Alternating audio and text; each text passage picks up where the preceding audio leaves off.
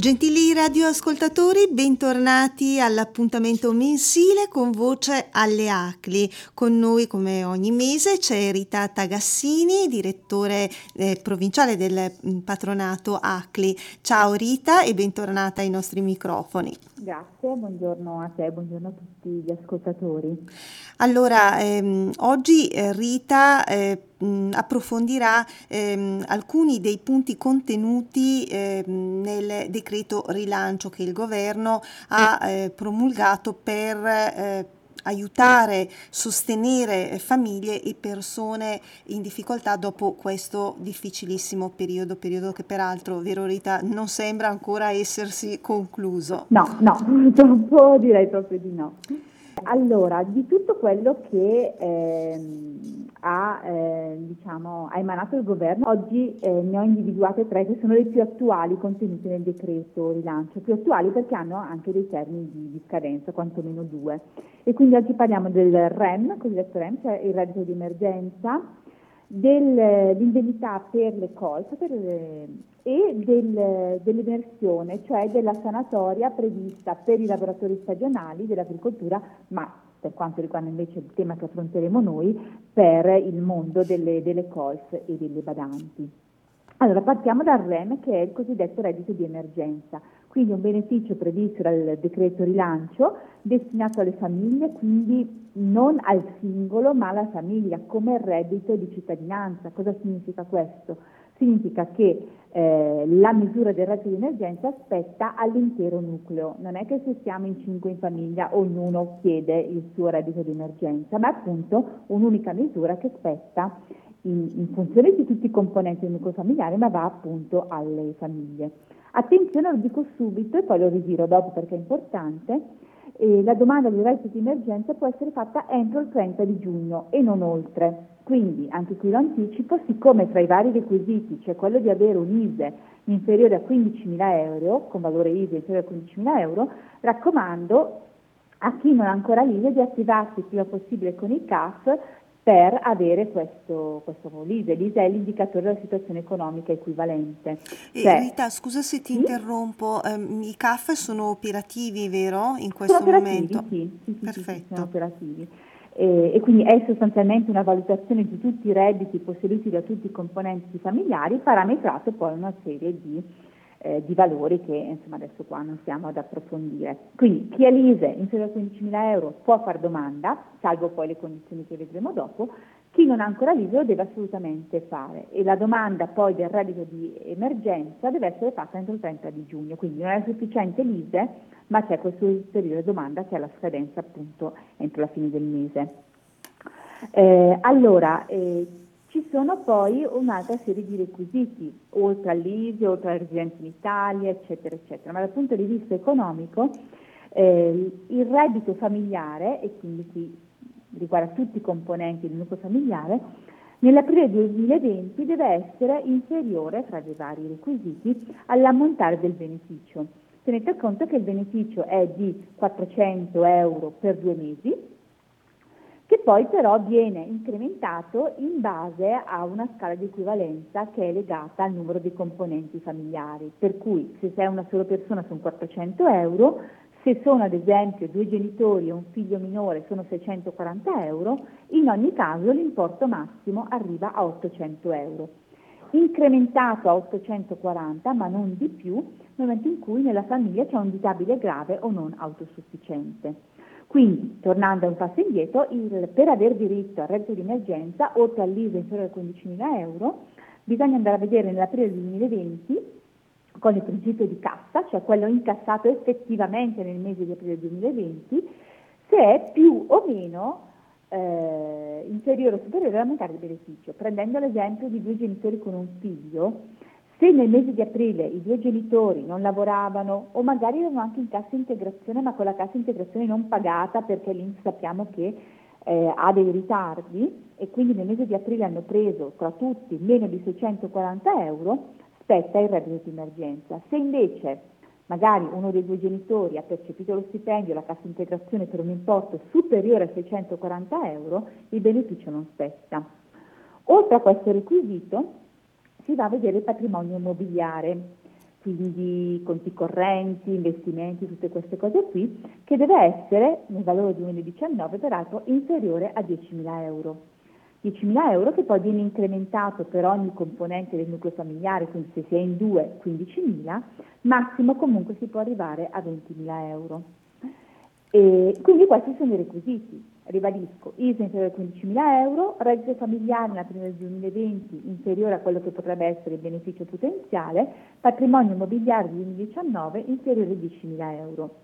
È chiaro che per il cittadino se è facile capire in base all'ISE se può avere diritto o no, cioè se ha più o meno di 15.000 euro, questo è abbastanza eh, facile. Diciamo facile da individuare, basta vedere il risultato dell'ISE, magari rispetto al reddito familiare o al patrimonio immobiliare la situazione è un po' più complicata da verificare. Quindi il consiglio che, che do io è comunque quello di presentare la domanda, chiaramente se si ha un ISE inferiore, perché se si ha un ISE superiore a 15.000 euro oggettivamente è inutile inviare la domanda per intasare anche l'INPS che già eh, è sovraccaricato in questo periodo.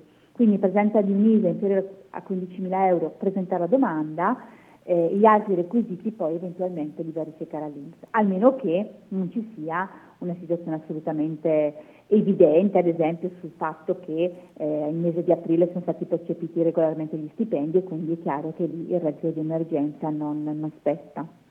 Come dicevo prima, eh, la, la, quota base di 400 euro che spetta solo per due mesi, attenzione, quindi non è una cosa continuativa, almeno che poi non verrà prorogata, dal mese di presentazione della domanda, quindi vuol dire che se faccio domanda oggi mi viene pagato giugno e luglio sostanzialmente. Questi 400 euro, come dicevo, vengono poi incrementati in base al, comp- al, al, numero di componenti familiari fino ad arrivare a un massimo di 840 euro al mese per due mensilità nel momento in cui nel nucleo familiare c'è un disabile grave o non autosufficiente. La legge poi, siccome nell'emanare il governo tutte queste misure legate all'emergenza Covid, ha stabilito che non hanno diritto, seppur con i requisiti che abbiamo visti, visto a percepire il reddito di emergenza, quei nuclei familiari in cui i componenti hanno anche mh, usufruito di altre indennità Covid, cioè qua, tutti quei famosi 600 euro ai lavoratori autonomi, ai collaboratori, adesso anche l'indennità per le Covid di cui parleremo dopo, chi appunto quei nuclei familiari che hanno già percepito una di queste indennità non possono avere diritto al reddito di emergenza. È anche incompatibile con il reddito di cittadinanza, per cui chi ha già il reddito di cittadinanza non può avere il reddito di emergenza e questo potrebbe anche essere svantaggioso perché il reddito di cittadinanza eh, viene dato anche per differenza rispetto al tetto massimo certo. previsto dalla misura, quindi potrebbe essere che paradossalmente una persona che ha il reddito di emergenza in un anno prenda di meno dal reddito di emergenza rispetto a quello che invece percepirebbe dal reddito, scusate, dal reddito di cittadinanza, prende di meno rispetto a quello che percepirebbe dal reddito di emergenza, tenendo conto che il reddito di emergenza non ha vincoli su come spendere questi 400 euro, mentre il reddito di cittadinanza sì. E è incompatibile anche con la pensione, anche se di reversibilità, quindi eh, fa l'unica eccezione l'assegno ordinario di invalidità per le persone invalide ed è anche incompatibile eh, per quelle persone che sono lavoratori dipendenti e che hanno una retribuzione lorda superiore alla soglia massima prevista per il reddito familiare che arriva fino agli 840 euro come importo massimo.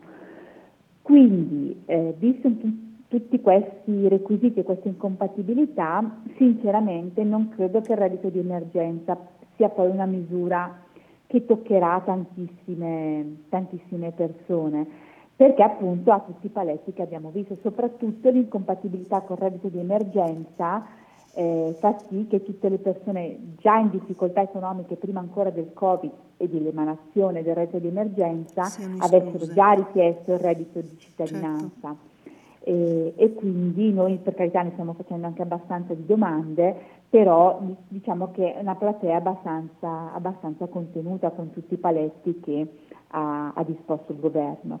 Eh, per carità paletti anche legittimi, perché è chiaro che se io ho già avuto un indennizzo legato al Covid, cosa peraltro che hanno anche prorogato, magari questo li vedremo poi la prossima volta quando, siccome queste misure che vediamo oggi hanno una scadenza, le altre invece no, è chiaro che il reddito di emergenza insomma, eh, come dicevo, eh, spetta a, spetterà, spetterà a pochi.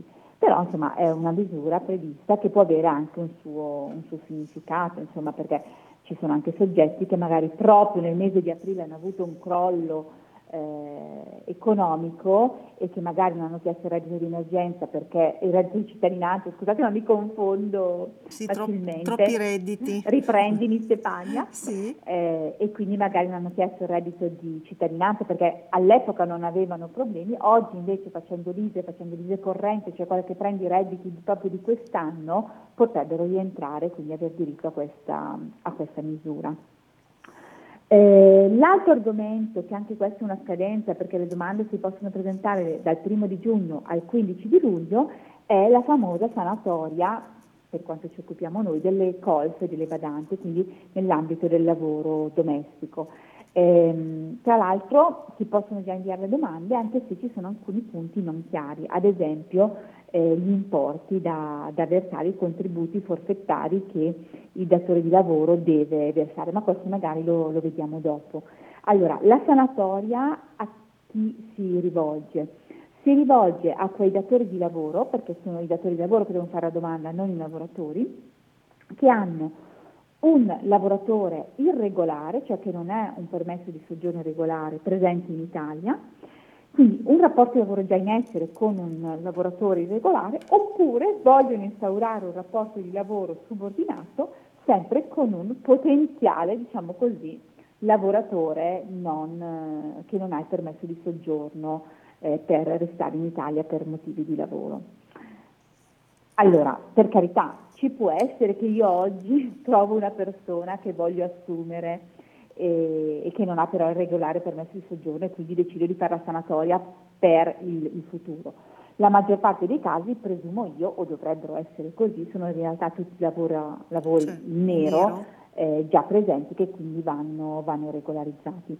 Attenzione che eh, la, la, persona però, da, il lavoratore deve essere presente in Italia prima dell'8 marzo, prima del, dell'inizio famoso del lockdown. Eh, allora, uno si chiederà come fa un lavoratore irregolare, cioè non presente in Italia con un permesso di soggiorno regolare, a dimostrare che era qui dall'8 di marzo? È una bella allora, domanda, sentiamo. no, in realtà poi qua la legge prevede tre ipotesi, se poi ci basiamo sulle sanatorie di, di un tempo, poi nel, nell'andare avanti con con la disanima delle varie domande saltano fuori le cose più disparate, però diciamo che ad oggi eh, il cittadino straniero o è stato fotosegnalato, per cui l'hanno già beccato sostanzialmente che qua è irregolare e quindi è una fotosegnalazione, oppure ha fatto una dichiarazione di presenza, però anche qua la vedo abbastanza dura, oppure ha documentazione di data certa proveniente da organismi pubblici o privati che svolgono una funzione o un'attribuzione pubblica un servizio pubblico. Ad esempio le cartelle cliniche, certo. pronto soccorso, eh, le, insomma tutte queste cose qui. Sì, le tessere di trasporto nominative, cose, documenti di questo, di questo genere qui.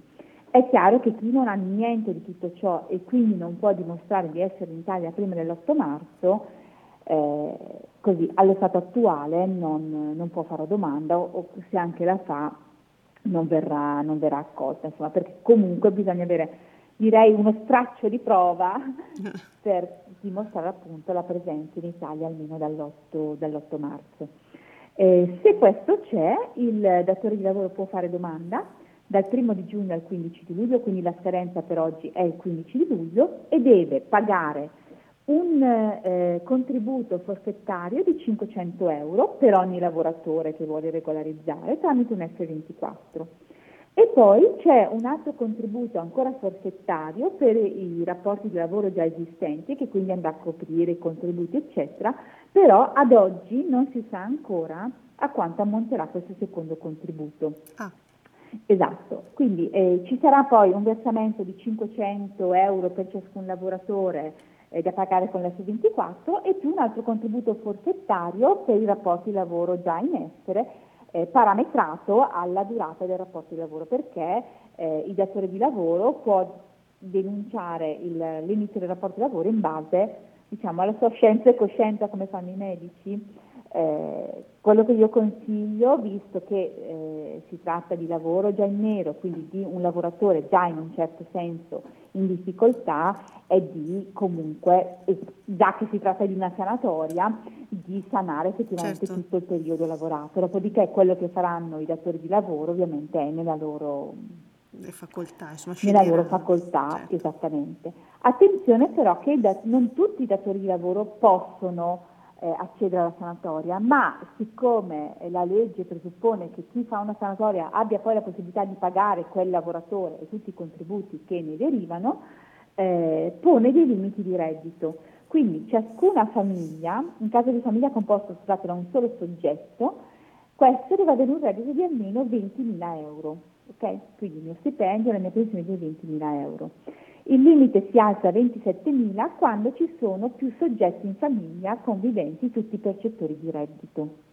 Attenzione che il coniuge e i parenti entro il secondo grado, quindi eventualmente anche i figli, poi dico perché ho, ho nominato i figli, possono integrare il reddito anche se non sono conviventi. Che cosa significa? Significa che se noi abbiamo classica, il classico genitore anziano che ha la badante in nero e la vuole regolarizzare, attenzione in nero ma non eh, eh, lavoratrice qui col permesso di soggiorno regolare e un lavoro invece denunciato, proprio l'irregolarità nella certo. presenza, certo. della presenza in Italia della lavoratrice. Quindi abbiamo il classico genitore anziano che ha una pensione non arriva, con cui non arriva a 20.000 euro, se consideriamo solo il suo reddito non può fare la sanatoria, ma se invece consideriamo anche i redditi dei figli non conviventi, eh, il limite che passa a 27.000 perché c'è anche un altro componente nucleo familiare può, può, essere soddisfatto perché appunto sono influenti anche i redditi dei, dei figli.